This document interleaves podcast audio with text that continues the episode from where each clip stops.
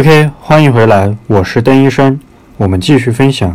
然后关于其他的这个地域分布，通常来说，任何一个账号，基本上这个广东都在前面，因为广东这个地方呢，来自全国各地的人，他可能他的抖音号直接就是写的广东，所以说这个人群呢，它是占比比较高的。同样，后续的这个连什么设备啊都有，还有什么像兴趣分布，那么我们前面讲到的，其实可以看一下这个手机。它的这个比例啊，它其实它有一点不准确。看一下电脑上面的这个，其实还算比较准确，因为它这个所有的加起来是百分之百嘛。它这个可能的计算维度跟这个电脑上不一样，但是手机里面它这个，所以说有什么百分之八十九啊，百分之六十四啊，这个可能它应该是相对的，而不是绝对的。这种的话，它就是绝对的比值。然后还有你的这个粉丝关注的这个热词啊，比如说什么抖音、助手、疫情、喜欢、加油等等这些。还有新增粉丝关注的热词，这些都有一定的参考作用。后续的话，这个活跃度跟我们前面讲的这个一样的啊，差不多。那么基本上呢，我们就可以从这些方面去判断我们这个粉丝的这个画像，然后判断它的这个可行性。当我们决定这个账号可以去转型的时候呢，我们这个时候可以去发布视频。发布视频之后，我们可以通过去投抖加。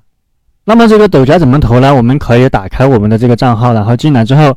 这个地方有两个版本，第一个是速推版，第二个是定向版。我们通常来说就选这个定向版。那么进来之后呢，这个地方有一个期望提升，它里面有两种，第一个是点赞评论量，第二个是粉丝量。这个情况下，我们经常建议大家去选这个点赞评论量，因为这个直接关乎你的点赞率、评论率。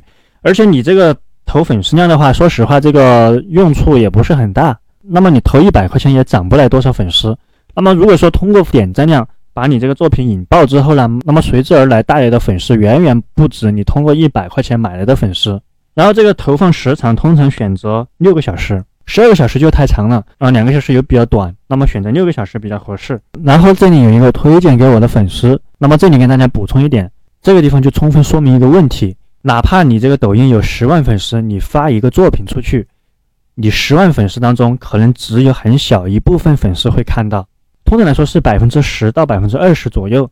比如说你发一个作品出去，系统只会推荐很小一部分粉丝。通常来说就是我们刚才说的百分之十几左右，它不可能全部推荐给你所有的粉丝，不然的话它是没有这一项的。如果说它全部推荐给你的粉丝，我们何必去花这个冤枉钱？这也就是说，你有十万粉丝，你发一个作品出去，你的这个初始播放量大概在一万到一万五的样子。那么你有一万的粉丝，说明你这个初始播放量在一到两千左右。那么你这个作品一般的话，初始播放量就是一千多，大家这里要明白一点。那通常情况下的话，这个那么通常情况下的话，这里不建议大家去勾选。然后呢，这里是把视频推荐给潜在兴趣用户。那么按照我们课程当中跟大家讲的，这个时候呢，你就要选择达人相似粉丝。